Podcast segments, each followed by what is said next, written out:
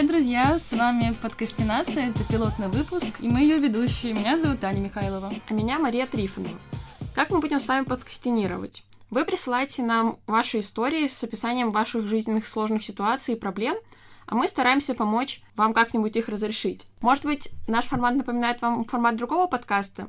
Мы вдохновлялись подкастом «Как жить», который выходил довольно долго на «Медузе» и, к сожалению, закрылся. Да, но важно понимать, что если даже эксперты из «Медузы» не позиционировали себя как эксперты, то мы уже подавно не такие, мы гораздо, мне кажется, моложе, у нас меньше опыта, поэтому наша беседа будет скорее в дружеском формате, мы будем давать вам советы, а вы постараетесь просто думать о том, что мы говорим, и не воспринимать это как истину в последней инстанции. Ну, в общем, дружеская беседа, что еще сказать. Вопросы для пилотного выпуска нам присылали наши подписчики в социальных сетях, потому что очевидно, что слушателей у нас пока нет, но мы очень надеемся, что вам захочется нас о чем-то спросить. И ваши вопросы вы можете прислать на нашу электронную почту podcastination@yandex.ru.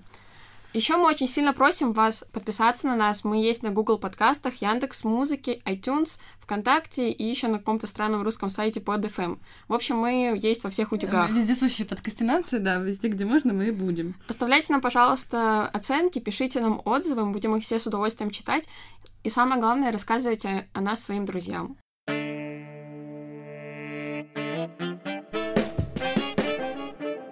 Первый вопрос такой. Здравствуйте.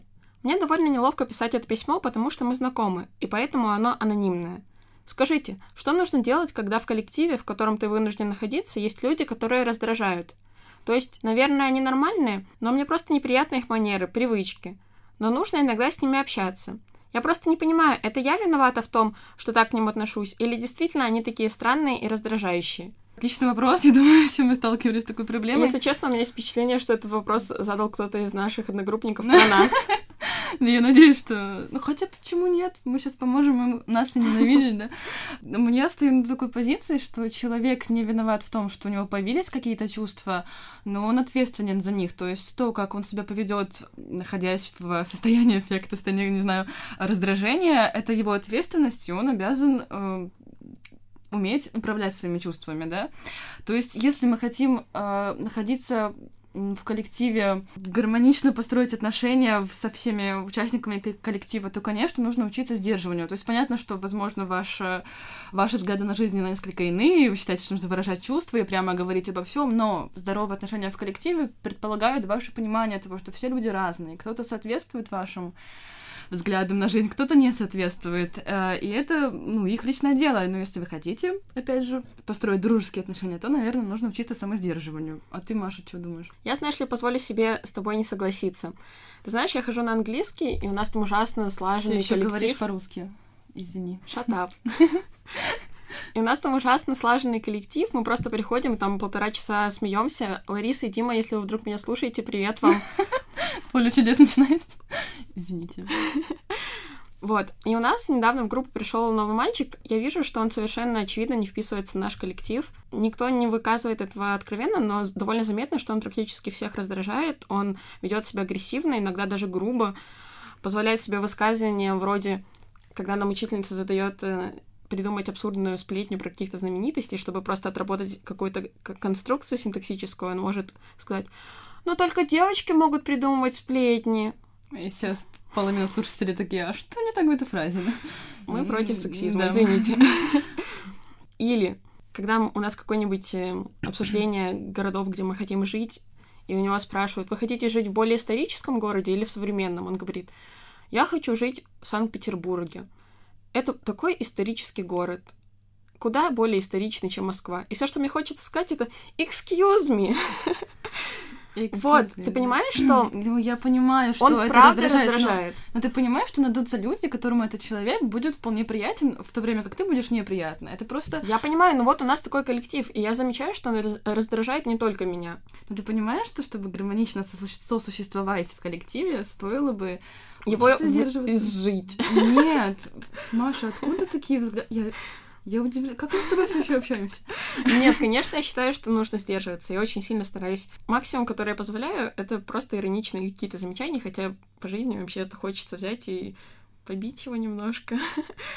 Но... Ты сейчас провоцируешь всех, кто нас слушает. Ну, так, Маша, так, пожалуйста. Подожди, я не призываю никого идти избивать. Я говорю, что чувствовать это нормально, и даже иногда высказывать и выражать свои чувства — это нормально, и это может привести к улучшению ситуации. Хорошо, я согласна, что высказывать чувства приводит к улучшению ситуации, но высказывать в спокойной форме. Просто скажи ему: слушай, мне кажется, что твои сексистские высказывания не совсем правильные. Ты не хочешь об этом поговорить? Спокойно. Да, ты права. Вот сегодня вечером прям так и сделала. Как легко тебя убедить.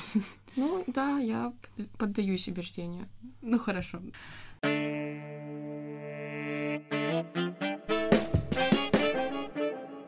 Таня и Маша, привет. Так вышло, что в моей жизни сейчас очень сузился круг друзей. По сути, у меня осталась одна близкая подруга. Меня такое положение дела не устраивает, но и представить, где найти друзей, я тоже не могу. Раньше друзья появлялись как-то сами собой, когда я меняла школы, поступила в университет, просто в тусовки общих друзей. А сейчас все эти варианты не работают, а я чувствую потребность в дружеских отношениях, причем с разными, новыми, интересными людьми. Вопрос простой. Где мне их найти? Вопрос вообще-то вообще непростой. Вообще непростой вопрос. Все мои друзья тоже появлялись совершенно случайно, я просто переходила из школы в школу, как я авторка этого вопроса, или там в каком-нибудь лагере, и мы дружились надолго. У тебя как? Я хотела рассказать веселую историю. Я просто хотела поделиться опытом. У меня был период жизни, когда я была действительно тоже очень одинокая. У меня вообще не было ни одного друга, ни близкого, ни далекого, знаете, просто вот абсолютная пустота. А потом появилась я. Нет, ты появилась попозже. Я решала проблему не страданием, знаете, я просто вставала, шла и общалась с людьми. Я как бы ставила себя в стрессовую ситуацию. Конечно, общаться, знакомиться с неизвестными людьми — это стресс, но это был период, когда я посмотрела фильм «Всегда говори да», и такая: буду всегда говорить да. Вот, и говорила да. Ну так вот, просто нужно быть открытым ко всему. То есть, если вам приходит какое-то предложение там пойти на какую-то встречу, и вы понимаете, что там все будут чужие, подвергните себя этому стрессу, выйдите из зоны комфорта. И еще хотела рассказать маленькую историю. Был у меня, опять же, период в жизни, когда я устраивала литературные вечера, и сейчас будет совет: не в духе устраивать литературные вечера, чтобы найти друзей. Нет, просто мне говорили люди гораздо чаще, чем спасибо за то, что вы там устраиваете мир литературы, открываете для нас. Они гораздо чаще говорили спасибо за то, что я благодаря вашему мероприятию я познакомился с парнем, с девушкой, с подругой, у меня стало много друзей, или я нашел одного верного друга. То есть совершенно разные знакомства, но знакомства происходили просто потому, что люди приходили на какое-то мероприятие. Не знаю, в каком вы находитесь городе, провинциальном или там столичном, но неважно, в любом абсолютно городе есть какие-то такие мероприятия, куда можно пойти, познакомиться, вот мероприятия по интересам. Вот вы как раз-таки говорите о том, что хотите разных людей, ходите на разные встречи, разные мероприятия. В общем, мой месседж в том, что нужно выходить из зоны комфорта. Я с тобой совершенно согласна, и это именно то, что я сделала через 2 месяца, когда вернусь в свой родной город, где у меня практически не осталось друзей после 4 лет учебы здесь. И я очень долго думала над этим вопросом, потому что он как раз актуален для меня, а мои друзья появлялись сами собой, как я уже говорила. Мне, как человеку 21 века, первое, что пришло в голову, это найти друзей в интернете. Но я совершенно не умею искать... это сложно. Да, это сложно. Я вообще не представляла себе, как это делать, а потом я вспомнила, что на самом деле у меня уже был такой опыт. Есть такое приложение, это будет не реклама... Что, Тиндер, нет? Нет. Есть такое приложение, называется Slowly. Вообще-то оно создано для того, чтобы практиковать иностранные языки, и там очень много подписчиков и пользователей со всего мира. Ты заходишь туда, указываешь всякие свои интересы, свой уровень английского и вот это все, и начинаешь переписываться с людьми. Я написала письмо о себе и отправила его куче разных людей. Мне ответила какая-то там девочка из Греции, но она была не моего уровня. Я ревную девочки из Греции. Потом мне ответила девочка из Швеции, и девочка из Швеции оказалась потрясающая. Она училась... У тебя же уже есть девочка из Севастополя, зачем тебе еще девочка из Швеции? Ладно, я шучу. Она учится на магистра философии в Швеции, знает отлично английский, в общем, мы с ней ужасно интересно пообщались. Ужасно поговорили... или интересно? Я надеюсь, что все-таки ужасно. Ужасно интересно. Поговорили там про Акунина моего, потому что я тогда как раз только начала его писать, я пишу диплом по Акунину. Акунин пишет Акунина, или ты пишешь Акунина, я не понимаю. Ладно, хорошо. Мы поговорили про Акунина, я пишу по нему диплом, и для меня тогда это была вообще супер актуальная тема, я и стала его советовать, говорила, какой Эрас Петрович душка. Эрас Петрович Акунин? Я знаю, что это герой, все, это была тупая шутка. Мы там поговорили, что я не могу читать Чехова, она его так любит читать, а мне так тяжело его читать. Мы поговорили там про Доктора Кто, она мне начала уже рассказывать про свои эти философские изыскания. Но потом мне это все надоело, я подумала, что лучше-ка я пойду напишу диплом, чем буду его обсуждать, но я так и не написала диплом, но неважно. В общем, это отличное приложение, может быть, оно станет для вас выходом. Ну, классный совет. Просто я, на самом деле... Хорошо, когда ты знаешь английский, да? Но я пыталась... Это повод прокачать английский, там люди совершенно разных уровней. Я пыталась просто знакомиться в интернете, мне много раз даже предлагали остаться друзьями по интернету, все такое, но для меня это совершенно странно. Я понимаю, что есть разные люди, кому-то кто-то интровертный, ему комфортно, допустим, общаться только в интернете, в сети, да. Мне наоборот, если я не знакома с человеком в жизни, я не могу с ним переписываться вообще просто от слова совсем. Вот, что еще хотела сказать, тут важно еще поставить себе цель. Вы хотите найти близкого друга на всю жизнь, знаете, такого, или просто вот с кем сходить там попить кофе, потрындеть за жизнь, да. Найти близкого друга — это сродни отношениям, да, то есть вам нужно, чтобы вы во многом совпадали. Если вам важны приятельские отношения, то есть просто, чтобы вы не были одиноки, чтобы всегда можно было кому-то позвонить и пойти пошляться вечером по набережной, да, то это другое. И найти вот такие приятельские отношения гораздо проще. Но да, все остальное — это уже судьба. И еще я хотела добавить, что еще одним неплохим вариантом, возможно, станет поднять свои старые дружеские связи. Это как раз то, что я собираюсь делать, когда я вернусь в родной город, потому что это люди, которые уже вас знают. Возможно, они изменились, да, и вы изменились. Но вполне может оказаться, что вы все еще подходите друг к другу, и это станет хорошим решением. Ну да, при этом стоит помнить, что в одну воду не войдешь дважды, и так же, как изменились вы, изменился ваш партнер, ваш друг изменился, да, все изменились, и, ну, в общем, постарайтесь не разочароваться друг в друге, а наоборот, очароваться.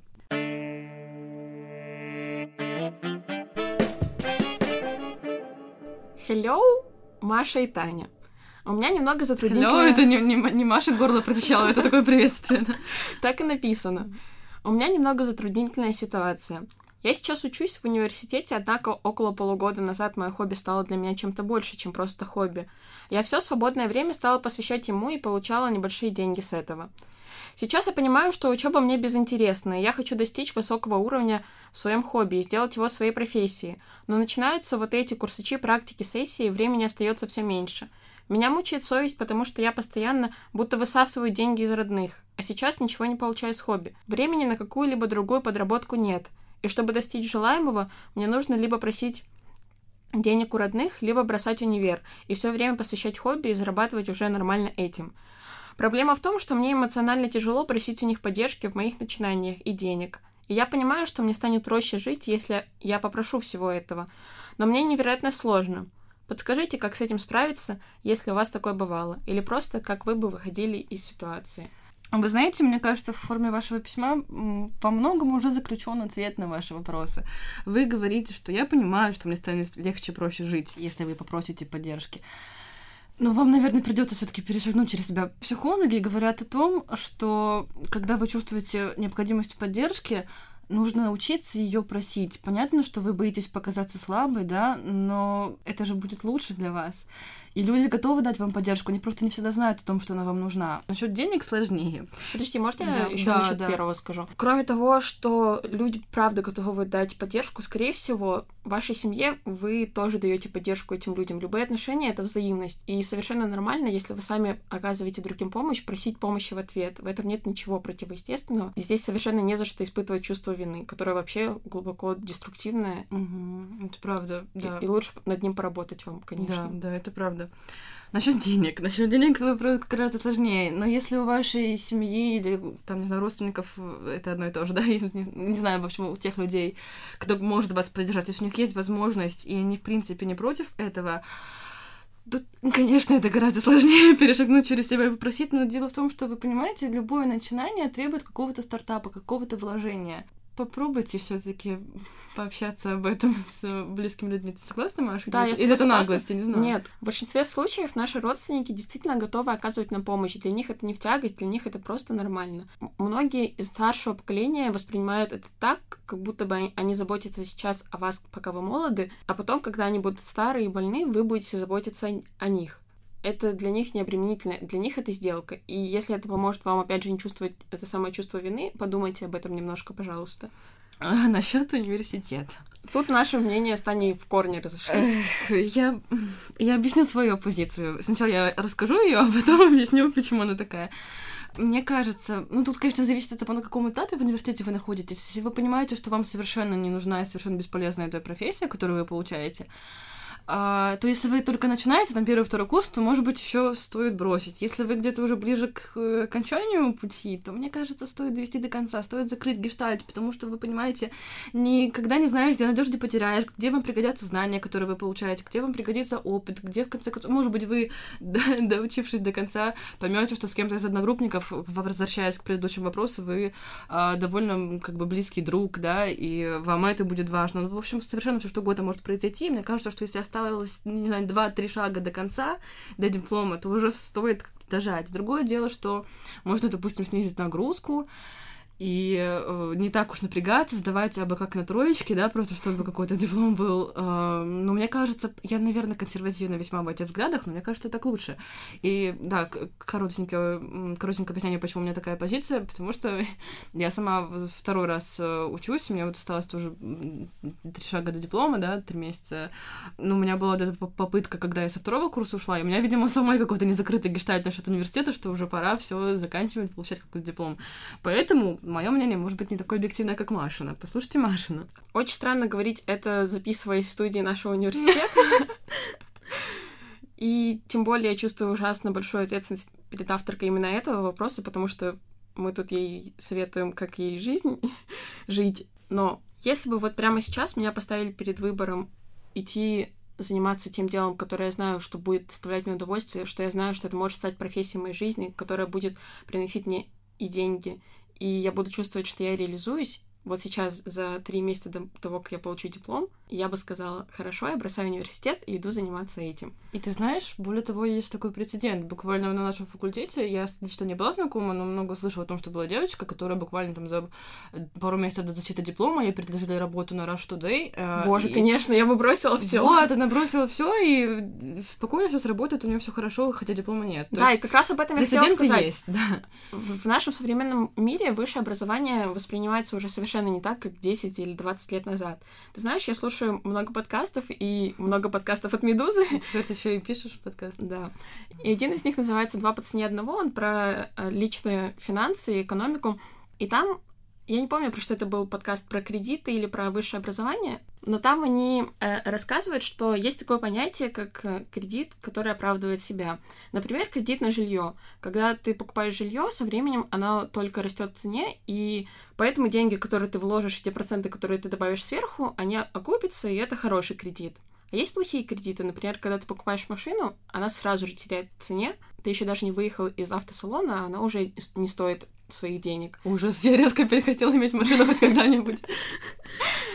Вот. И кредит на образование, как они утверждали, там раньше считался хорошим кредитом, вкладывать в образование было выгодно. Сейчас это уже не так. Мы живем в мире, да, когда гораздо лучше пойти на работу и научиться там всему. Да, я скажу девушке посидеть и хорошо взвесить. Если она уверена в том, что вот сейчас это хобби будет приносить ей деньги, что она сможет в нем развиваться, пусть она пойдет и займется этим. Потому что получить образование можно всегда. И будет, может быть, даже лучше, если человек будет получать образование во взрослом возрасте, когда он будет делать это осознанно, он выберет хороший университет, где учеба ему будет интересна, он получит максимум, весь максимум, который может дать высшее образование. Короче, месседж наш в чем? Наверное, не только насчет этого вопроса, насчет вообще всех вопросов, которые были и будут у нас, а в том, что мы не предлагаем вам решение проблемы какое-то, бросить или не бросить, мы предлагаем вам поглубже покопаться в себе и понять, что вы чувствуете, чего вы хотите. Вот это, наверное, лучше всего поможет самоанализ и принятие решения на основе собственных чувств и ощущений.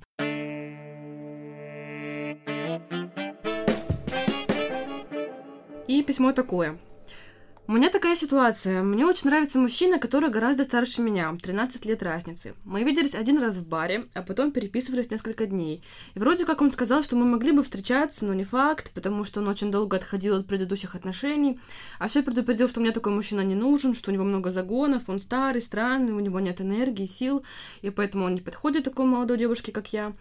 А потом, спустя еще несколько дней после того, как я вечером позвала его встретиться, Он записал мне в 4 утра кучу пьяных голосовух про то, что он, возможно, националист, что он в душе так воспитан, что он может быть только с человеком славяно-арийского происхождения, а я восточной национальности. Короче, это все очень странно. Я вроде как охладела, но по жизни я верю, что ничего не происходит случайно. И вот, собственно, мой вопрос. Как вы думаете, почему судьба послала его мне? Какой смысл в этих вот несостоявшихся отношениях? И еще, может быть, он прав, и молодым не стоит быть с людьми с таким большим багажом жизненных проблем и загонов?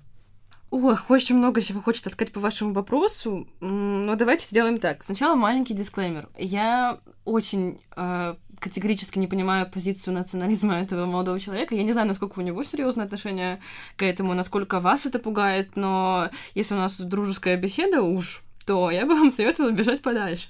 Хорошо, если у вас другой взгляд и вас это не так пугает, то мы забываем про этот дисклеймер и слушаем, что мы вам посоветуем дальше. Да, и я бы, наверное, оставила вопрос про судьбу тебе на откуп, потому что я в судьбу не верю, хотя вряд ли тут кого-то это волнует, я просто должна отвечать на вопросы. Я все равно начну отвечать на второй вопрос. Давай. Да, это будет мезальянс, но он может сложиться как удачно, так и неудачно. Здесь совершенно нет универсального правила никакого. Может быть, этот багаж окажется слишком большим, и вы не сможете его выдержать. А может быть, вы, наоборот, станете тем самым фактором, который вытащит его из этих его каких-то незаконченных отношений, и вы закроете его гештальт. Как раз то, что вы молоды и неопытны, сыграет здесь роль. Угу. Потому что вы не будете, например, его жалеть. А с другой стороны, подумайте о том, какой опыт могут вам дать отношения со взрослым человеком, у которого уже много опыта, который может вас многому научить. Угу. Ну, моя тут позиция весьма экспертная. У меня были отношения с очень большой разницей в возрасте. О, кстати... И они расстроились не потому, что не из-за разницы в возрасте, потому что просто человек очень подло поступил, но мы сейчас не будем вдаваться в подробности. Я стою на той позиции, что разница в возрасте не... Конечно, разница в опыте может сыграть свою роль, но разницы в возрасте нет. Бывает, что люди находят в более взрослом или более молодом человеке такого же собеседника, такое же понимание, и не такое же просто, но то понимание, которое им было нужно. Насчет мезальянса у меня есть такая хорошая поговорка в жизни. Не переходи мост, пока не дошел до него. Попробуйте вступить в отношения, и как только вы поймете, что что-то идет не так, вы всегда можете из них выйти. Правильно я рассуждаю? Да, я с тобой совершенно согласна. Это про то же всегда говорит, да, лучше попробовать и пожалеть, чем не попробовать. И насчет разницы в возрасте. У меня есть странная теория. 13 лет — это, на самом деле, не такой уж большой срок. У меня есть старший брат, который старше меня на 15 лет. Скажи это людям, которые сидят в тюрьме. Извини. У меня есть старший брат. Он старше меня на 15 лет. И я считаю, что если внутри отношений одних такой срок возможен, то почему бы не создать отношения с разницей в таком сроке? Это странно, но для меня это работает. Это, знаешь, весьма интересная теория. Ну, то есть ты говоришь, что если возможно родить детей с такой разницей в возрасте, и они сосуществуют в семье гармонично, то это и в отношениях. Ну, хорошая теория. Ну, как бы мы, опять же, не претендуем на истину в последней станции, но мне кажется, весьма интересно. Насчет судьбы. Да, я тоже хотела как раз насчет судьбы сказать. Я подумала как раз. Я верю в судьбу, но я верю, видимо, не так, как вы. А, нет, знаете, я с чего начну? Я начну с того, что в вашей речи, судя по вашему письму, проскальзывает то, что вы вообще еще внутри ситуации, поэтому говорить о каких-то выводах сложно. То есть вначале вы пишете, что «мне очень нравится мужчина», а потом, ближе к концу весьма, вы пишете «я вроде как уже охладела». Девушка, определитесь, вы охладели или нет? Судя по тому, что у вас такой разброд в голове, наверное, чувство еще есть. И вы еще находитесь в переживании ситуации, поэтому вынести из нее опыт вам тяжело. Насчет судьбы. Понятно, что кажется и хочется верить в то, что нам всегда что-то удается, чтобы что-то пережить. Но не нужно специально это искать. Это само спустится к вам с неба. Просто иногда голубое небо — это просто голубое небо. Иногда вам, просто что-то случается, и все. В общем, если это так, если ситуация такая, которая просто была вам дана, то, может быть, и потом поймете, может быть, никогда не поймете. Не зацикливайтесь на этом. Просто живите и пока что наслаждайтесь. И наслаждайтесь этими конкретными отношениями.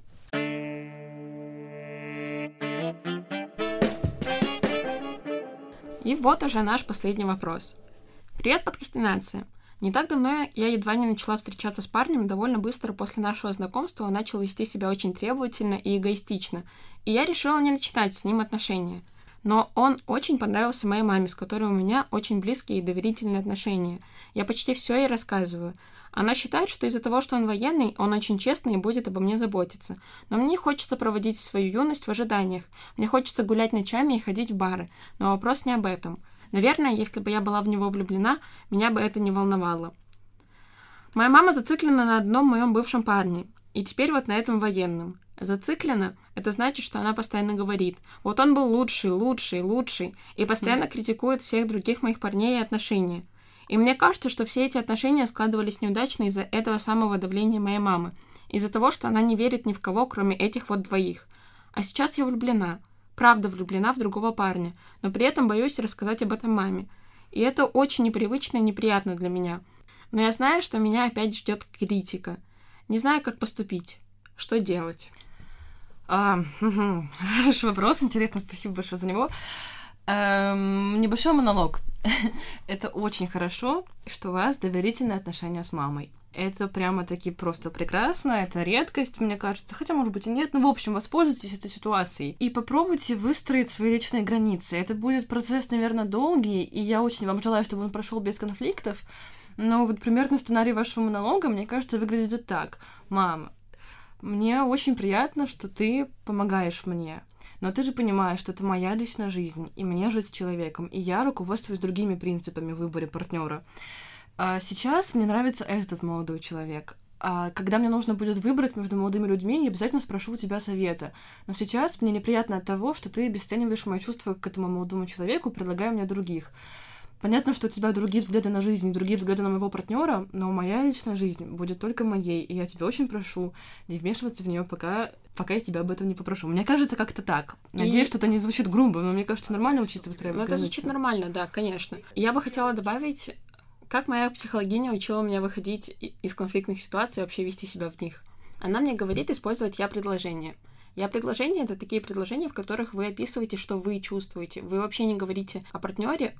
То есть, ну, в смысле, не ты делаешь мне неприятно, а я чувствую, что мне больно. И, скорее всего, ваша мама совершенно не хочет причинять вам какой-то дискомфорт или тем более боль. Если вы ей объясните как следует, не обвиняя ее ни в коем случае, а именно просто расскажете о том, что вы чувствуете, и она поймет это, может быть, тогда ваши отношения станут лучше, и вы не будете бояться рассказать ей об этом. А рассказать придется, потому что если вы в него влюблены, и, судя по всему, у вас начинаются какие-то отношения, вполне возможно, даже они станут достаточно серьезными, и она точно узнает. И я бы хотела вот поуточнить. У меня? Да. Насколько ты веришь в то, что отношения ее мамы действительно могут влиять на ее отношения с другими парнями? Потому что я в это верю. Мне кажется, что вполне возможно из-за каких-то установок в нашей голове, которые вполне могут насадить наши близкие люди, начать притягивать себе каких-то не таких людей. Например, если ты с низкой самооценкой.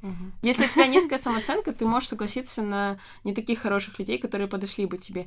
Или если ты уже вступил в отношения с хорошим человеком, из-за каких-то тех же самых установок ты можешь начать вести себя совершенно некорректно и испортить все. Ну, я согласна, что установки близких людей и просто людей, с которыми мы общаемся, могут нам мешать, но я думаю, что это просто переход взглядов, да? Но другое дело, что вам нужно из всего этого выбираться, учиться разбираться в истинности своих желаний. Это очень сложный процесс, да, я, например, еще не умею.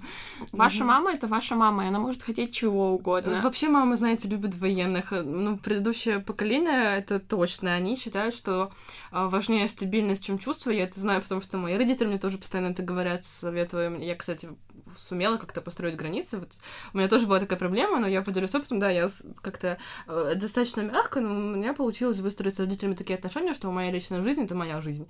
Вот. И я спрашиваю совета, когда мне надо, но без излишеств. Но суть в том, что да, нашим родителям скорее важна была стабильность, и военная — это был отличный вариант. У нас сейчас, например, мне кажется, гораздо стабильнее учатся программисты. Кстати, можете маме своей сказать об этом, чтобы она с военных переключилась на программистов. Вот. Но, кстати, в нашем городе, например, очень ценятся как-то моряки, водоплавающие. Водоплавающие моряки? Это звучит как наш биологический класс. Земноводные, пресмыкающиеся водоплавающие. А какой парень нравится маме? Мне нравится млекопитающие, Таня. Да, выбирайте млекопитающих, пожалуйста. Ну, в общем, суть в том, что, да, конечно, у наших родителей какие-то свои представления о стабильности, о счастье.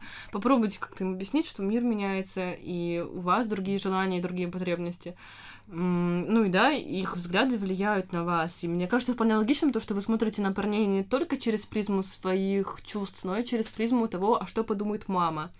Я не уверена в том, что это правильно. Я совершенно в этом не уверена. Да, это как бы вам Вот ты просто упомянула это, но да, самое главное — это научиться определять свои желания, свои потребности, потому что тогда жизнь становится куда проще. Если у тебя есть цель, ты знаешь, как к ней идти. Ну, я не уверена, что становится проще, потому что искать истинность, разбираться, рефлексировать, думать об истинности своих желаний — это сложно. Да, это сложно.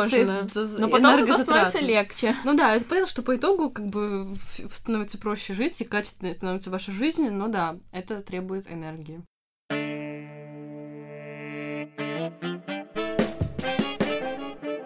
Большое спасибо, что послушали нас, и мы бы хотели сказать... Да, и нам было очень интересно. Очень интересно. Мне было так приятно с тобой поболтать, еще приятнее, чем обычно. Мне приятно было поболтать со всеми остальными, чем с тобой. Извини, ладно, ты тоже хорошая. И мы бы хотели поблагодарить людей, без которых этот выпуск бы никогда не вышел и не увидел свет. Во-первых, большое спасибо тем людям, которые прислали нам вопросы. Без вас не было бы вообще ничего. Кроме того, большое спасибо филиалу МГУ в городе Севастополе, где мы, собственно, и записываемся, и отдельное спасибо Ладе Литвак. Спасибо большое девушке, которая нарисовала нам обложку. Ее зовут Ольга Цветаева, вы можете подписаться на ее паблик ВКонтакте, он называется «Первоцвет». И спасибо большое человеку, который написал музыку, которую вы очень скоро услышите. И уже слышали. Это Максим Черноиванов, его паблик называется «Шеги Реклус». Паблик ВК, да? Паблик ВК. Я присоединяюсь сердечно ко всем благодарностям. Еще хочу Маше сказать спасибо, но это я потом сделаю. Ребята, спасибо еще раз, да-да-да. И опять, пожалуйста, подписывайтесь, пишите отзывы, пишите письма. Пишите письма на podcastination@yandex.ru. Ну, у нас все будет в описании, да. И мы есть в Google подкастах, мы есть в Яндекс подкастах, iTunes, ВК, какой-то, как говорит Маша, странный русский сайт под.фм. Короче, везде-везде-везде.